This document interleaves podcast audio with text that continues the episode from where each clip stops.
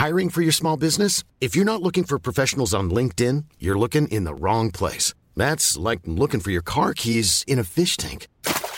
LinkedIn helps you hire professionals you can't find anywhere else, even those who aren't actively searching for a new job but might be open to the perfect role. In a given month, over 70% of LinkedIn users don't even visit other leading job sites. So start looking in the right place. With LinkedIn, you can hire professionals like a professional. Post your free job on linkedin.com slash people today. Idag träffar jag mode och PR-drottningen Therese Hellström. Therese arbetar som fashion director på Customade. Hon skriver för både Elle och Forny. Hon driver sina sociala medier där hon delar med sig av sin sjukt inspirerande och färgglada stil. Hon gör en hel del kan man säga. Vi kommer att prata om hur man tar sig in i modebranschen. Vad man bör tänka på när man bygger sitt personliga varumärke men också företaget man arbetar för. Hur ytlig är branschen egentligen? Ja, vi, vi besvarar era frågor en hel del under avsnittets gång.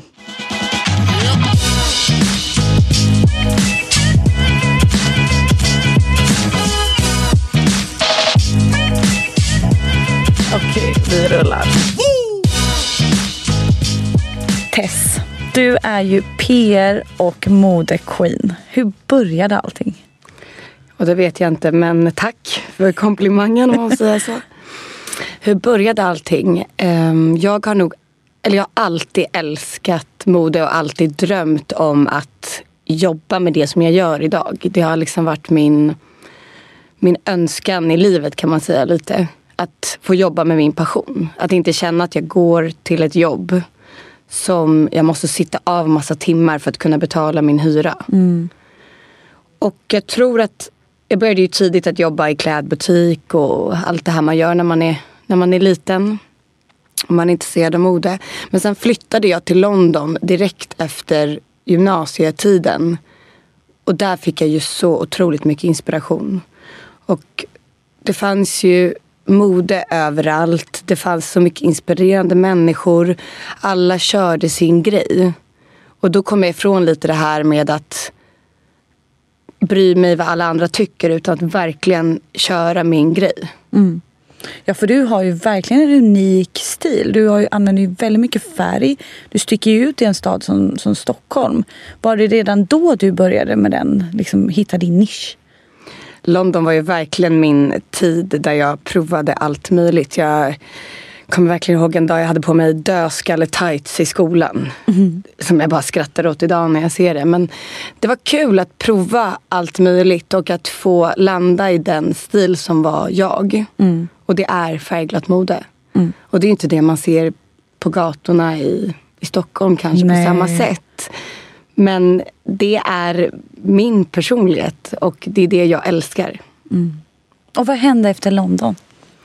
Efter London så flyttade jag hem till Stockholm och pluggade ytterligare tre år ekonomi faktiskt på Stockholms universitet. Men bestämde mig för att jobba heltid på sidan av studierna. Mm. Så skolan var egentligen någonting som jag gjorde för att jag måste, tyckte jag. Men jag såg alltid till att jobba med mode på sidan av för att hela tiden, men jag skulle säga för att ligga före mm. lite. Men också för att få erfarenhet samtidigt. För jag trodde inte på det här att sitta i skolbänken, sen komma ut i arbetslivet och få ett toppjobb. Utan Nej. jag trodde ju på kombinationen av studier och erfarenhet från tidiga år kommer att få mig att sticka ut lite från alla andra. Mm.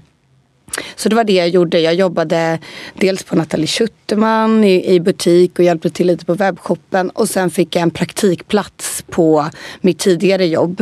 Eh, danskt klädmärke. Och där började jag liksom som intern, den här obetalda som eh, hämtade kläder och ja. hämtade kaffe ibland och allt sånt där som man liksom tror eller hör och skrattar åt. Men det, det gjorde jag också. Mm. Och där började min resa, skulle jag säga. Och jobbade du dig upp där då? För du, hade ju, du, var, du var där ändå ett, ganska, ett tag. Och fyra år. Ja, fyra år är ändå länge. Och du, vad, hur, hur såg resan ut där? Jag började ju som sagt som intern mm. och det var otroligt kul för att jag man lär ju sig så mycket om man är prestigelös och om man bara tar in allt omkring en. Det vet ju du också när man när man liksom ska in i branschen och allt är så nytt och det är så spännande och man är glad bara man får följa med chefen på ett event. Gud, allt ja. var ju liksom nytt. Så jag började och jobbade stenhårt. Jag var anställd två dagar i veckan obetald praktikant men såg till att jobba fem dagar i veckan på sidan av studierna. Var alltid tillgänglig, jobbade alla kvällar. Och till slut så sa de till mig att vi vill gärna anställa dig två dagar i veckan. Eh, Som, eh, jag var PR-koordinator skulle jag väl säga att jag var. Vilket betyder att jag jobbade under de ansvariga och eh, de gav mig riktlinjer och så såg jag till att det hände på den svenska marknaden. Och där började jag verkligen komma in i PR och i mode på riktigt och fick ta ansvar. Hur lärde du dig allt? Hur allt funkar och liksom vilka man skulle ha koll på? Alltså jag var ju en sån som verkligen Instagram var ju inte alls lika stort då. Nej. Det här var ju, vad är det, är det, är det sex år sedan? Ja. Jag, jag kommer knappt ens ihåg när det var. Men sex år sedan, Instagram var inte alls lika viktigt på det sättet. Det hade ju precis, precis börjat bli någonting. Så jag såg bara till, jag läste mycket tidningar. Jag kommer ihåg att jag hade en hög med, med alla alla modetidningar som L och allt annat framför mig och bara skrev ner alla redaktörer, stylister, assistenter i en Excel-fil. Wow. Och började kontakta alla och säga hej. Therese heter jag, jag jobbar för det här varumärket. Eh, kan man få bjuda på en kaffe? Ja. Vissa sa ja, vissa sa nej, vissa svarade inte. Du vet ju det här. ja.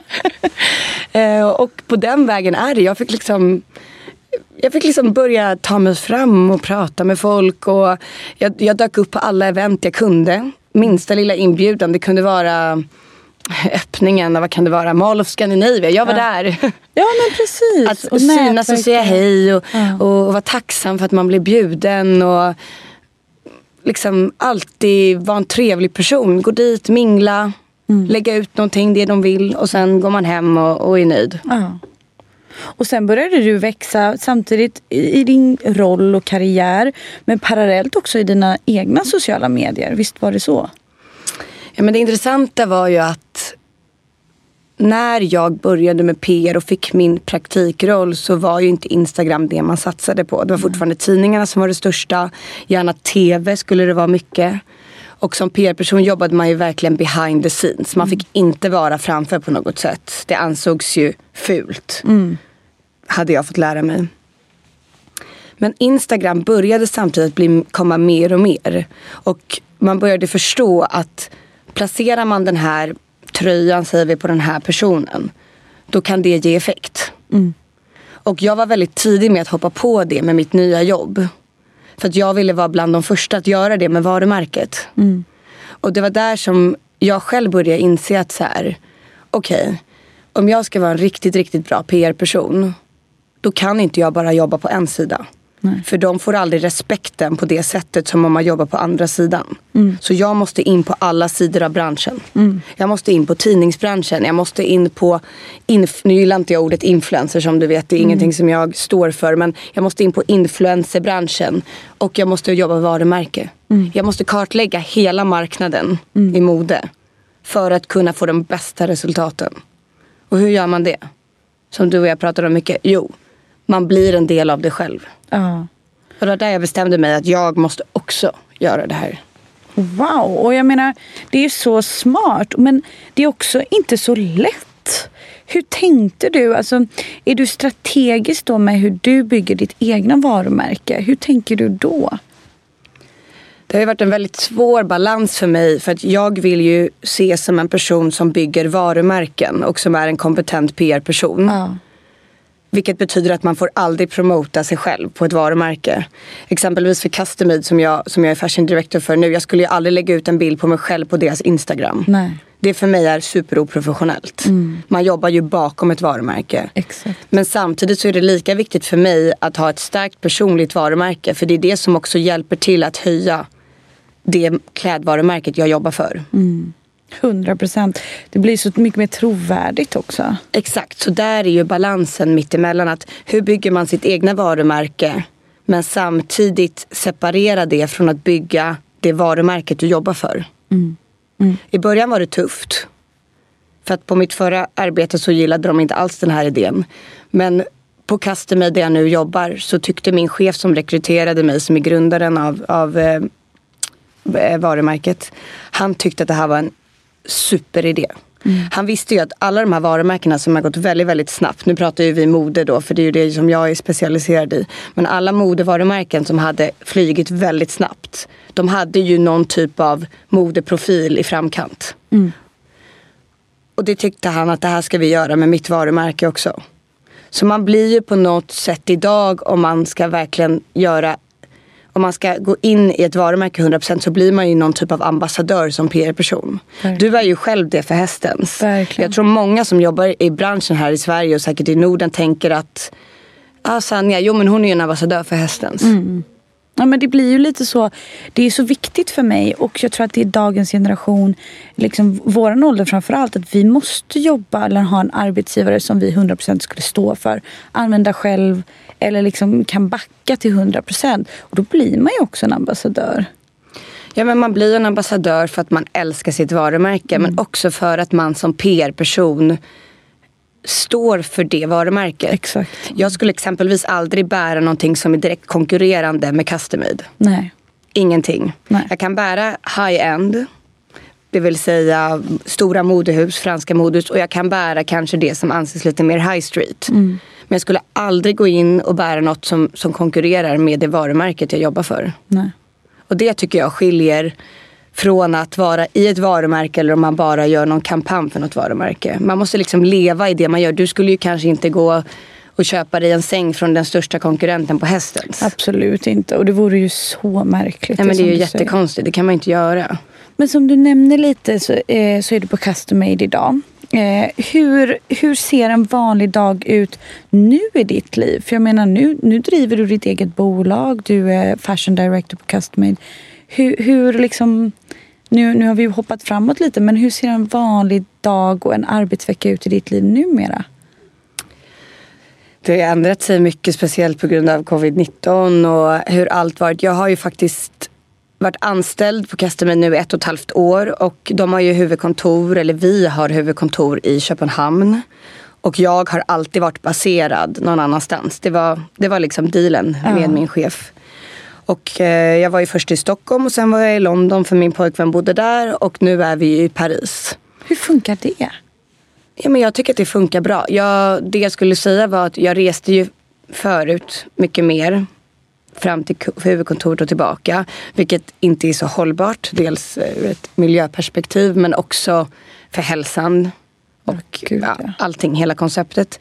Så nu tycker jag att en vanlig dag har blivit att jag jobbar hemifrån likt alla mina kollegor gör också för att vi respekterar restriktionerna. Men det funkar för att man hittar ju nya sätt att jobba på. Mm. Och man jobbar på digitala sätt och jag har mina arbetsuppgifter som är väldigt tydliga som ingen annan gör på företaget likt mina kollegor har, alla gör sitt, man har sitt område. Och då vet man ju vad man är ansvarig för och så ser man bara till att göra det. Och sen så får jag ta det som har att göra med allt annat jag håller på med. Det gör jag ju då såklart utanför min arbetstid eftersom mm. att det är ett heltidsjobb jag har. Verkligen. Och du hinner ju, du hinner ju med så mycket mer. Du driver dina sociala medier, du skriver åt L. Ehm, kan du inte berätta lite hur du får ihop allting? Jag, eh, vad gör jag? Jag älskar ju det jag gör. Ja. Så det gör ju att jag ofta, jag brukar bestämma vilka tider jag ska göra vad. Mm. Till exempel om jag ska skriva för L eller för Forny som jag också skriver mm. för. Mm. Eller om jag ska hålla på med någon kampanj som jag har tagit fram och fotat. Eller mitt customade jobb. Jag tror att det är viktigt att bestämma nu gör jag det här och så gör jag det i några timmar. Att man inte hela tiden håller på att blanda mm. jobb. För jag tror inte att det blir bra resultat då. Nej. Utan när man går upp på morgonen och man har fyra, nu ska jag inte säga att jag har fyra olika jobb för det har jag inte heltidsjobb men jag håller på med fyra olika saker och det är mycket som snurrar i huvudet och det är många to-do-listor. Då får man liksom bestämma att det här är prioritet idag. Det här är jätteviktigt. Nu ska jag göra klart den här marknadsplanen för custom made och det, den måste levereras idag. Mm. Då får jag sitta med det tills det är klart. Och efter det får jag, får jag skriva det här för L eller för Forni eller så får jag lägga ut det jag ska göra på, på Instagram eller vad, vad jag nu har att göra på dagen. Så att man strukturerar upp sin dag och ser till att allt blir gjort i prioritet. Mm. Men också får man inte glömma tycker jag, och det måste ju du känna som också håller på med flera olika Ja. saker. att man kan inte bara jobba några timmar om dagen och tro att det kommer räcka. Utan jag jobbar ju normalt sett kanske åtta på morgonen till, jag skulle säga realistiskt, halv tio på kvällen. Mm. Sen tar jag ju pauser emellan såklart och går ut och Såklart. går eller tränar och äter lunch. Men sådana långa dagar blir det ju om man ska få allting gjort. Ja, och ha parallella projekt som du säger. Exakt. För att det är ju, man vill ju leverera och man vill ge resultat till varje projekt man tar sig an. Men man kan verkligen se att du har gjort ett så bra jobb med Custom Made och att det er vision då med att ha dig som ambassadör eller liksom hela den, det moderna sättet att se på ett varumärke och en ambassadör som PR-person. Det har ju funkat. Vad, vad kan du säga till de som drömmer om att ha det jobbet du har? Alltså hur gör man för att lyckas? Gud, vilken svår fråga. Alltså, jag har ju fortfarande egna drömmar om, som, som jag känner att jag inte har uppnått. Så jag känner ju inte att jag har lyckats. Liksom. Men så ser många och det har du. Men jag tror att om man utgår från att någon vill göra det som jag gör, vilket betyder att man vill fortfarande jobba för ett varumärke men samtidigt ha lite sidoprojekt och bygga ett personligt varumärke på sidan av. Då tror jag att det är ganska viktigt att först hitta ett varumärke som man brinner för. Och samtidigt hitta en chef som tror på en. Som tror på kombinationen dig och varumärket och att du får använda dina egna sociala kanaler för att bygga ditt varumärke lika mycket som du bygger deras varumärke. Min chef säger ofta till mig att han ser ju att desto mer jag, min sociala profil ökar, desto mer gynnas ju hans varumärke. Och Verkligen. vice versa, desto större custom made blir, desto mer får ju jag ut av det för att det ser ut som att jag har byggt ett bra varumärke. Eller inte, jag har inte byggt det men rebrandat det. Eller vad man ska Precis. kalla det. Det är ju inte mitt varumärke, det är viktigt att säga.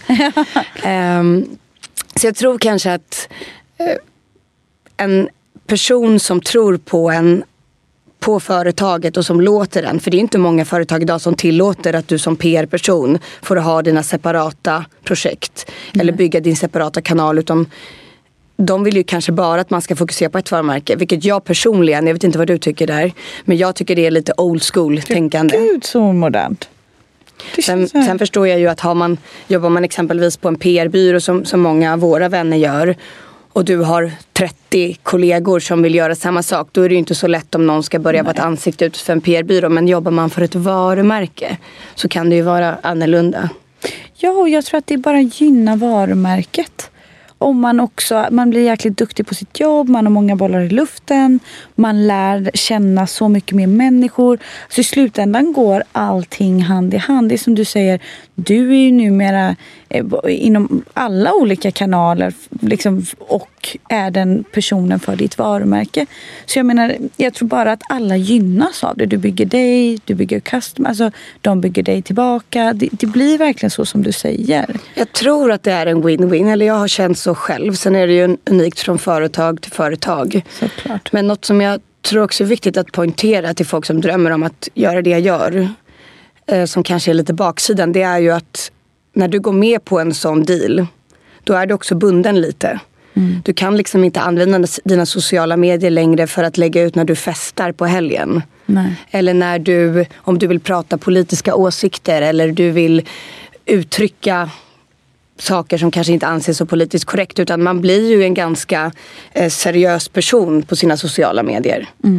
För att du, du kan ju inte hålla på att uttrycka saker som inte varumärket som du jobbar för vill synas med. Eller Nej. åsikter som inte riktigt stämmer överens med varumärket. Såklart. Så att man får ju tänka att det är ju en uppoffring också. Att ge så mycket av sig själv till Verkligen. ett företag eller till, till sociala medier generellt. Jag har ju egna regler där jag exempelvis, eh, nu är det inte alltid så, men jag, jag har ju generellt sagt att jag lägger ju inte ut festbilder. Jag brukar oftast lägga bort min mobil klockan 11 på kvällarna när jag är borta för jag, det anses vara utanför det jag gör.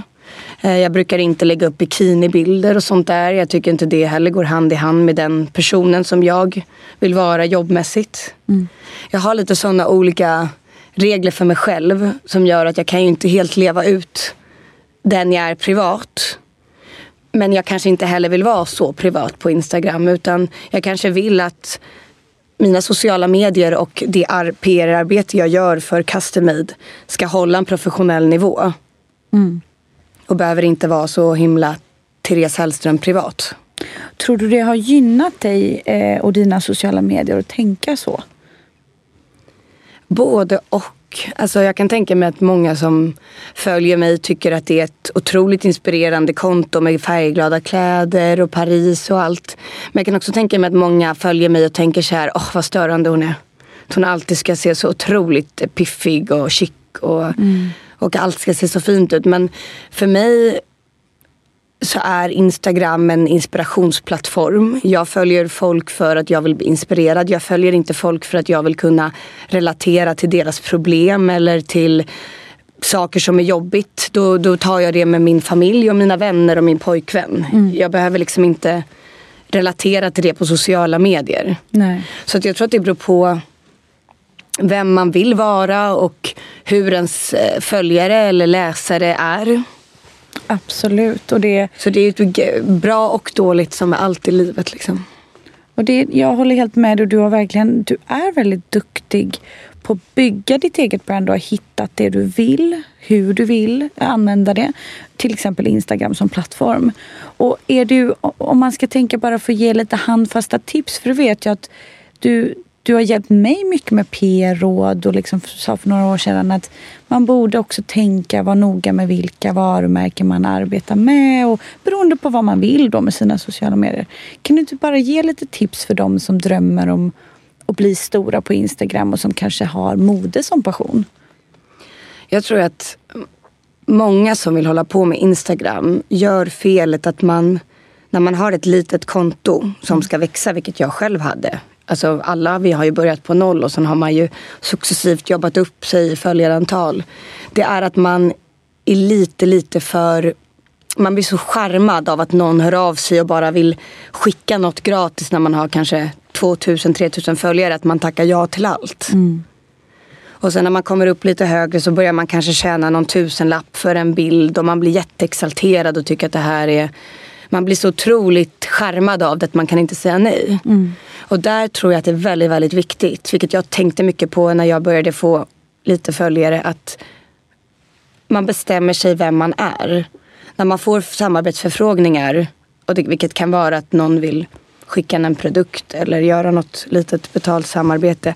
Är att man då tackar nej till det man egentligen inte hade burit om man hade köpt det själv. Mm. Och tackar för att också då i sin tur kunna i framtiden nå upp till de här varumärkena som man vill tacka ja till. Mm. Jag kommer ihåg själv när jag fick en förfrågan och det var något mobilskal som skulle skickas till mig. Jag hade kanske 3000 följare. Och då kommer jag ihåg att jag sa, nej men jag säger nej nu. Man blir ju lite skärm och tänker så här, vad roligt att de vill skicka någonting till mig. Men om man säger nej och fortsätter att säga nej till de varumärkena som man inte egentligen vill synas med. Utan att nämna några mm. varumärken, för det skulle jag aldrig göra. Men då kommer det ju till slut komma en dag där man får förfrågan av varumärken som man bara drömmer om. Mm. Jag har ju bara i veckan ska jag lägga ut en kampanj med ett varumärke som jag liksom, jag skulle aldrig kunnat ens drömma om att få betalt av det här varumärket för för fem år sedan. Gud vad man blir nyfiken nu. Det kommer komma ut i veckan ja, så får du se. Nej men jag tror liksom att det är viktigt att, att hålla i det. Och det är ju lätt kanske för mig att säga för jag har alltid haft ett heltidsjobb och jag har aldrig varit beroende av mindre inkomster. För jag har alltid kunnat betala min hyra och mitt, mitt liv och det man måste betala med min lön. Men jag tror att många säger också upp sig för tidigt för att leva på Instagram. Och då blir man ju väldigt beroende av de här små samarbetena. Mm. Där man får in en, några tusenlappar dit och någon hit. Och då är det ju väldigt lätt att du tappar ditt personliga varumärke. Det blir väldigt spretigt kanske. Ja, men du, du, jag förstår ju folk som gör det. För att man måste, alla måste betala sin hyra, alla måste leva. Mm. Och har du ingen lön då måste du ta in allt du kan. Bara för att kunna betala det. Men har man kvar sin, sitt heltidsjobb, vilket jag fortfarande har idag efter fem år trots att jag har, vad är det nu, 50 000 följare på Instagram. Mm. Då har du ju råd att tacka nej för att istället hålla hårt i ditt varumärke. Mm. Det är mitt tips till folk som någon gång drömmer om ett långsiktigt Instagram-jobb eller vad man ska kalla det med varumärken som har lite, lite högre profil. Mm. Vilket är nu såklart individuellt för alla. Men om man utgår från vad jag själv ja. gillar för varumärken. Mm. Hästens exempelvis. Ja. Drömvarumärke. Drömvarumärket. och vi älskar att jobba med dig. Men det är så kul när man pratar med hästen. Så man, om man kollar på den PR du har gjort. att Du och jag har ju samarbetat med hästens ganska länge. Jag har alltid haft hästens hemma hos mig. Eh, och nu ska ju vi om två veckor göra en lite större kampanj mm. där jag ska fronta lite hästens, lite som Emily in Paris. Ja, hur många hör av sig till dig om Emily in Paris? Ja, det har varit många. Men det är kul att, att vi efter liksom några år, jag har älskat hästen så alltid haft det i mitt hem och nu så två år senare så ska vi faktiskt göra någonting jag lite vet. större tillsammans. Och det är också så, jag ser väldigt PR på det sättet bygga långsiktiga relationer. Och det är ju mycket som våran ägare har lärt mig att liksom så här, vi vill ha långsiktiga relationer. Är det en person, är det rätt person eller eh, ett samarbete eller en designkollektion så ska vi kunna ha den hur länge som helst. Och det är lite som med mig och dig. Vi har hittat sätt att arbeta ihop och liksom synka i flera år. Och, och det blir aldrig tråkigt, det blir aldrig gammalt, det blir bara roligare och roligare. Verkligen, och det känns bara som att desto mer man kommer in Desto mer du lär känna mig men också desto mer jag lär känna varumärket. Mm. Desto mer idéer har man och kreativa projekt och Exakt. saker och ting man kan göra ihop. Ja, ja men verkligen. Och någonting jag är nyfiken på och faktiskt som många har frågat. Det är den här pressen och ytligheten inom din bransch. Hur Mår du dåligt någon gång och känner att så här, jag orkar inte piffa mig idag? Eller att det liksom, man jämför sig med andra eller att du måste prestera med outfits exempelvis? Eller? Jag tror att många kan känna så i branschen. Mm. Eh, men jag har Eh, vad ska jag säga, jag har väl aldrig känt riktigt så för att jag älskar att klä upp mig. Jag tycker att det är väldigt kul. Jag gör det väldigt mycket för mig själv. Och jag har alltid kunnat ta det lite med en nypa salt. Och jag tror att det är key till success i den här branschen. Att kunna dels ta sig själv med en nypa salt, ha två fötter på jorden och inte tro så mycket om sig själv.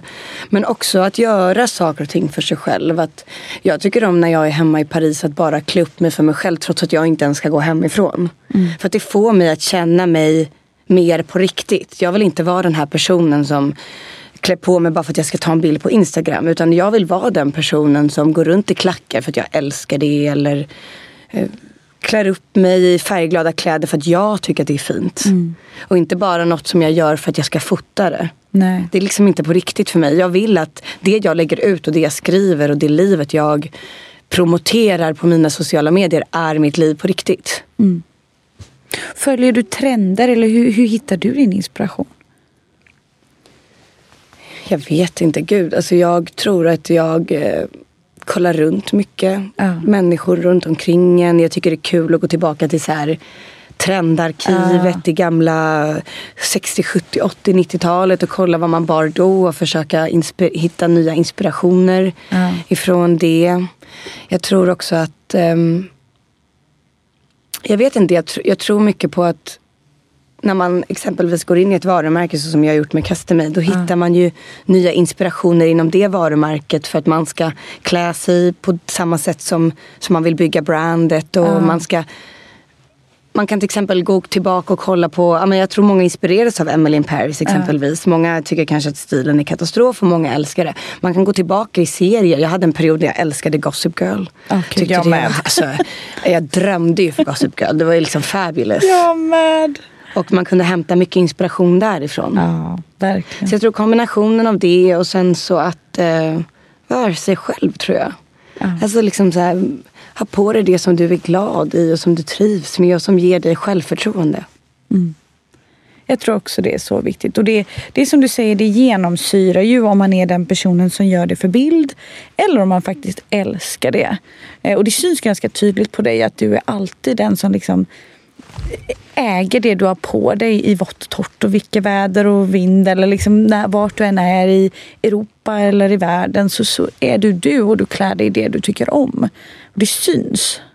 Men jag tror att det är viktigt och det är något som jag har jobbat på väldigt mycket och det är att vill man jobba i den här branschen, du frågar om det är ytligt, om det är tufft, om det hur det är behind the scenes och jag tror att ja, man måste nog ha ganska mycket självförtroende som man har byggt upp själv för att kunna hålla på med allt det, man, det jag gör. För att du får mycket kritik. Eh, det finns alltid någon som är bättre, snyggare, mer välklädd än du. Det spelar ingen roll vart du än går. Mm. Det är alltid någon som kommer att ligga steget före dig. Mm. Och jag tror att man måste göra det för sig själv. Man måste göra det för att man älskar det. Och jag tror också att man måste vara på något sätt ganska säker i sig själv. Mm. Och det är någonting man bygger upp. Jag har inte alltid varit säker i mig själv utan jag har haft perioder, olika tillfällen i livet eh, där man har mått sämre och så mm. ibland så har man mått bättre. Men jag tror att man måste försöka landa i någon balans om man ska jobba i den här branschen. Och om man ska klä sig piffigt och bära upp allting som du säger med, mm. med pondus och, och bekvämlighet. Att, var, att liksom bygga ett, ett självförtroende och en, en självdistans och jag vet inte, en ganska, förstår du vad jag menar? Ja. En ganska liksom så stabil bas att stå på. Man vet lite vem man är och vad man står för. Exakt. I grund och botten. Och som du säger så här, någonting jag har liksom lärt mig lite det senaste, ja, men lite tack vare corona.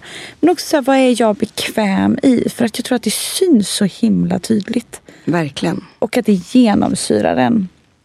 Det tror jag är superviktigt. Jag tror att man får inte glömma när man ska jobba i mode att i slutändan så ska man bara vara bekväm själv, man ska vara nöjd med sig själv och man ska göra det som känns bra. Mm. Det som, man ska inte gå till jobbet och ha ont i magen eller eh, må dåligt för att man, mm, psykisk press för att det kan vara för att man håller på med Instagram, man mår dåligt av det. Nej men sluta göra det då. Nej. Alltså man ska göra saker man mår bra av. Det tycker jag faktiskt är viktigt att kommunicera. Mm. Och du känns också som att du har distans till det lite. Att du ser det också som ett jobb. Eh, dina kanaler, att, att det är liksom, du sitter kanske inte där och jämför ditt liv med någon annan du är väldigt noga med att det här är mitt jobb, det här lägger jag ut eh, och, och, bygger mitt varumärke. Och liksom sådär, men att du kanske inte är den som, som sitter där och, och, och, jämför ditt liv med någon annan eller blir påverkad på det sättet. Att du är noga där. Alltså jag tror att vi alla blir påverkade på något sätt. Det vore ju ett skämt om jag satt här och sa att jag inte kan ta mm. saker personligt eller påverkas. Alltså man, är ju, man är ju bara mänsklig. Men jag tror att jag har fått en ganska bra distans till det för att jag är inte så privat på Instagram. Mm. Eh, det är, bloggen kanske är lite mer privat på men det är ett jobb för mig. Mm. Och det gör att jag liksom, jag kan lägga bort det. Jag lägger ut mina grejer som normalt sett är kanske fotade en vecka innan. Jag sa till min min pojkväns eh, lillebror och flickvän var i Paris i helgen och då jag fotar ju inte så mycket när, när vi är och gör saker för att jag har ju normalt sett alltid fotat allt en vecka innan. Mm. Och det tror jag folk ganska, eh, som jag sa till dem också när de var där, att man blir ganska chockad av det. För man kanske tror att jag går på ett ställe och jag fotar hundra bilder och jag kan inte koncentrera mig på maten och så. Men så är det inte riktigt. Utan jag fotar kanske en, två bilder. Jag lägger alltid ut ofta saker i efterskott. Mm min pojkvän brukar alltid säga till mig att nej men nu äter vi middag, nu lägger du bort mobilen. Mm. Och det är liksom alltid så. Så jag tror att jag har fått en ganska bra distans till det. Det är bra. Där jag går in för att det är jobb. Och sen så lägger jag bort det när jag är med mitt privatliv eller mina vänner eller pojkvän eller familj eller vad det kan vara. Du är liksom närvarande. Nej, men det är ju key till success. Att få distans till det. Att inte hela tiden sitta och scrolla på Instagram för att man inte har något annat att göra. Då går jag istället och läser en artikel eller gör någonting annat än att sitta och bara scrolla och kolla vad alla andra gör. För att när man kollar vad alla andra gör hela tiden då får man ju bara någon typ av FOMO. Mm. Så här, jag är inte där, varför gör jag inte det här, varför är inte mitt liv så här? Jag tror istället på att så här, kolla på Instagram för att du vill ha inspiration och få pepp om det nu är träning eller mode eller resor eller vad det kan vara. Men sitt inte inne på Instagram för att du inte har något annat att göra. Mm. Det tror jag är, det är min, mitt sätt att förhålla mig Alltid till det. Alltid så inspirerad. Nej, men det är mitt sätt att förhålla mig till, till det. och det tror jag är viktigt. Det tror är inte du det? Hundra procent. Och det är så lätt att hamna där. Men, men jag inspireras ju av dig där att du är så här, du hinner liksom vara uppdaterad inom modetidningarna, inom det senaste. Scrollar igenom. Alltså, det är ju för att jag har läst din blogg. Alltså att du, du håller dig själv uppdaterad. Då blir jag glad. Jag blir glad alla som läser. Ja men läs för det är så bra. Jag gillar ju konkreta tips. Det är därför jag frågar mycket hur du tänker. För att det är så lätt att hamna där och bara scrolla iväg en halvtimme, en timme och sen få ångest på det. Du har ett Men hur onödigt är det att sitta och scrolla en timme på Instagram för att se vad alla andra gör? Ja. Alltså för mig mig är det så här, det, det är så waste of time. Du blir inspirerad eller så går du in på Readly, nu är inte det här någon reklam. Men liksom titta tidningar. Alltså, det, det har jag ju förstått. Liksom, att så håller du dig uppdaterad, inspirerad och det är ju värdefulla timmar att lägga på, på de här grejerna. Inte att få ångest eller jämföra sig. Jag tycker det är så värdefullt. Men jag tror också att man kan styra sina intressen. Alltså, det är klart alla gillar att ligga och kolla på en serie i sängen och scrolla Instagram. Livet är lätt. Det är liksom ja. inte så mycket vad ska man säga, man bara ligger där och gör mm. ingenting. Det är enkelt. Men jag har ju styrt väldigt mycket sen, sedan jag pluggade och pluggade ekonomi. För ekonomi, jag tyckte det var bra att göra en, en kandidat, i det, kandidat till det men det är ju inte det som är min kanske stora passion. Liksom. Mm. Men då bestämde jag mig för att någonting som jag vill vara och något som jag prioriterar i mitt liv det är att vara en påläst person. Mm. Sen betyder inte det att jag kan allt om eh, amerikansk politik och jag kan inte allt om eh, eh, hållbarheten och alla sådana grejer. Men om man läser lite om allt mm då kommer man ju till slut kunna liksom, lite om allt möjligt. Håller helt med. Och det märks då som, låt säga att jag som kund, hästens, ska arbeta med dig som influencer, om vi ändå ska använda det, den termen. Exempelvis. Då är det också, jag märker ju på dig i och med att du är ju i PR-branschen, du är ju fashion director på Custom också. Så märker jag att det är helt skillnad när du sitter på båda, eller båda stolarna liksom, inom båda områdena och ha båda de här yrkena, att det blir en helt, annan, helt andra resultat. Helt annan dialog, kommunikation mellan oss två, för att du förstår båda. Eh, och det är också med din bakgrund som, eh, inom ekonomi. Det är också så här, du har ju vävt ihop så mycket mer som du faktiskt erbjuder av dig själv. Så jag, jag, tror att det är, det är som du säger, det är väldigt viktigt att ha det bredare perspektivet. Men det tror jag också, det som du tog upp nu kan ha varit en fördel för mig. Vilket jag tror jag eller vill tipsa andra om som, mm. som vill göra samma sak. Och det är att när jag gör någon typ av samarbete eller kampanj, eller vi kan ta hästen som exempel, så som du nämnde nu. Eftersom jag är en PR-person i grunden och jag kan kommunikation mm. så förstår ju jag ju vad du vill få ut av att göra det här med mig. Så jag kan ju fota, skriva, kommunicera hästens varumärke på mina kanaler på det sättet som jag skulle gjort om jag var marknadschef för hästens. Mm. Och det har jag fått feedback från min agent Eldo som representerar mig. De har sagt det att de gillar att jobba med mig för att jag förstår PR på ett mm. sätt som kanske inte alla andra gör. Exakt. Och det tror jag är en fördel att, att när man gör ett samarbete med ett företag. Att man sätter sig in i deras skor och tänka så här, okej, okay, vad är det de vill få ut med det här? Mm. För jag kan se många jag kan ofta bli chockad när jag ser på Instagram och så är det ett samarbete mellan ett företag och en influencer, inga namn nämnda.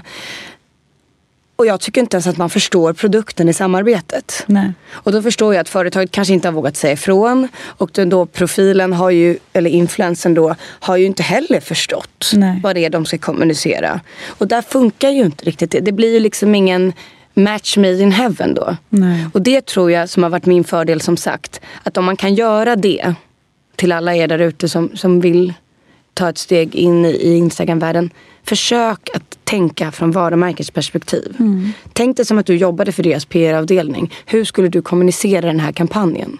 Mm. Tänk hur mycket man vinner på det. Ja men verkligen. Och, och vice versa. Att om man då liksom vill in i PR-världen, om man har starka sociala medier. Tänk hur du hade jobbat om du satt i, i ja, dina skor på Custom Made till exempel, eller mina på hästens. Hur hade den här personen tänkt? Alltså inte bara om man vill in i, i bli, bli en in, stor influencer. Utan man kanske sitter och har ganska många följare och vill göra, börja arbeta med det här på ett varumärke. Att faktiskt tänka så vice versa också. Verkligen. Alltså många som håller på med Instagram som, jag, som vi känner eller som jag känner har ju trött mycket på det och man ser ju att många går in och jobbar på varumärken istället. Mm. Där tror jag man kan hämta hur mycket ta med sig så mycket kunskap mm. utifrån att ha jobbat med sociala medier och in till ett företag. Mm. Ja, och bidra med massa kunskap. Och hur ser du, det är ju så spännande att höra hur du tänker kring din framtid. Planerar du, har du stora mål och drömmar eller tar du dig lite dit världen tar dig? Och det är klart jag har många drömmar och mål och allt möjligt. Vem har inte det? Men jag tror att jag är ganska nöjd där jag är just nu. Jag jobbar för Customade. Det är otroligt kul. Det är väldigt roligt att se utvecklingen av varumärket och det är samtidigt något som jag älskar att bära själv. Men jag har ju också som sagt mitt egna företag eh, där jag gör mina egna grejer. Mm. Och kombinationen av det är väldigt kul för jag får ju både och så jag tröttnar ju aldrig på någonting. Nej. Många som är anställda drömmer om att starta eget företag men sen när de väl har gjort det så förstår de hur mycket jobb det är och att det inte är så lätt. Nej. Så för mig är det ju en dröm att kunna ha både två. Verkligen. Och att kunna liksom, jag tröttnar ju aldrig på någonting. Så jag tror att jag vill absolut fortsätta att, eh, att göra det jag gör ett bra tag till. Men jag har också många idéer eh, som jag eh, någon gång ska ta tag i. Jag har, det är många som skriver till mig på Instagram och, och gärna vill boka liksom, ska man säga, konsulttid där jag hjälper dem att bygga deras Instagram-profiler mm. som professionella personer. För ja. jag ser ju Instagram lite som ett CV ja. i den här branschen. Jag tror ju att Instagram, man får inte skryta för mycket så att det sticker i folks ögon. Men man måste samtidigt kommunicera sina resultat. Verkligen. För gör man inte det så kommer man inte framåt. Och det är många personer som jobbar på företag med olika typer av eh, i olika typer av roller som inte alls håller på med Instagram men som har skrivit till mig och sagt att vi ser att du är duktig på att kommunicera ditt personliga varumärke och jag som det här och det här vill gärna bli bättre på att kommunicera mitt jobb i mina kanaler mm. utan att bli någon typ av influencer. Hur gör jag det här? Så jag ser kanske lite en möjlighet att hjälpa personer på konsultbasis med att bygga deras varumärken på ett sånt sätt. Mm. För jag tror att det kan vara ett väldigt, väldigt intressant projekt att ta tag i. Kanske inte just nu när jag har mycket annat men uh, going forward, yes. Ja, kul, det skulle passa dig. Så det är en av mina idéer. Och sen har vi har ju pratat lite om, eh, jag vill ju mer in i, eller mer och mer, men jag ska eventuellt in i lite mer eh, videosammanhang. Inte i film utan mer rörligt material. Eh, för eh, L. Och sen så, ja, kanske en podcast, vem vet. Se, får se hur det här går. Ja, men det tycker jag. För att du har lärt mig så mycket. Du, är så, du har verkligen fötterna på jorden. Du är så klok. Du har så mycket bra tips och råd. Du är liksom inte den här kanske ytliga modemän, PR-människan som man kanske skulle kunna tro som media har målat upp djävulen bär Prada eller du vet det här liksom typiska stereotypen. Utan eh, du gör dig så bra i det och du har så mycket att lära många unga tjejer och killar som, som drömmer om att, att, att göra det du gör. Så jag tycker go for it. Det, det är därför jag... Så... Gud du är så snäll mot mig. Nu kommer jag ju flyga på moln när jag går härifrån eller gå på moln. Nej, men du, Små det, komplimanger. Nej, men det, jag tror att det är viktigt att, att ta med sig det om man drömmer om att göra det du gör. Att, visst, alla de här knepen och råden men framförallt som du, liksom fötterna på jorden och vara jäkligt prestigelös. För det, det känner jag att du är. Det är liksom, du är inte för fin för någonting. Det har alltid varit viktigt för mig och så är det ju fortfarande på Customade. Att trots att jag jobbar mycket med exportförsäljning och är marknadschef och alla de här grejerna så kan jag fortfarande ställa mig och packa upp boxar och eh, tejpa lådor. Och så. Man måste vara prestigelös i den här branschen. Mm. Jag tror nog man måste vara det i alla branscher men det är ju mode som jag har erfarenhet av. Jag tror att det är jätte, jätteviktigt. Mm. Och att försöka att alltid ha två fötter på jorden. Alltså jag tror att det är man ser så många som svävar iväg och det blir liksom inte bra. Nej.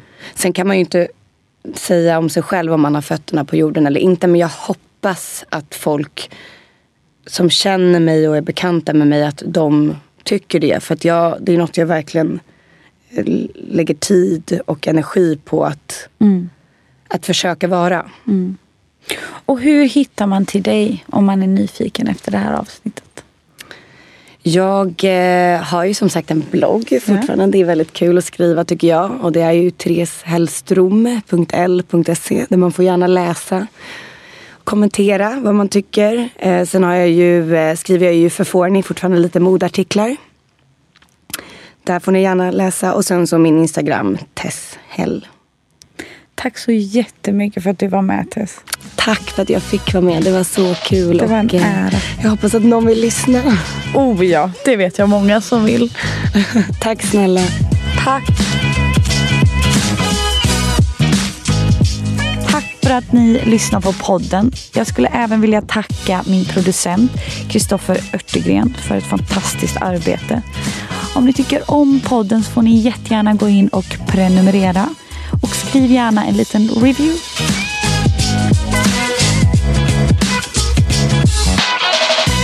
Jag spelar in den här podden på coworking spacet Helio GT30 där jag sitter och arbetar om dagarna.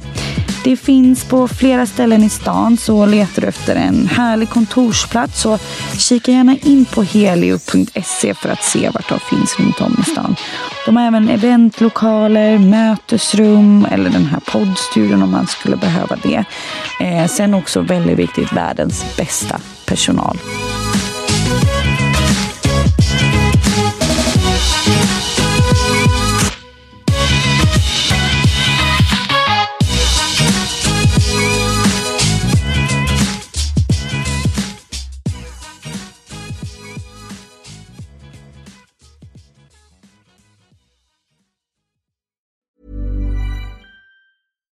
Hi, I'm Daniel, founder of Pretty Litter. Cats and cat owners deserve better than any old fashioned litter. That's why I teamed up with scientists and veterinarians to create Pretty Litter.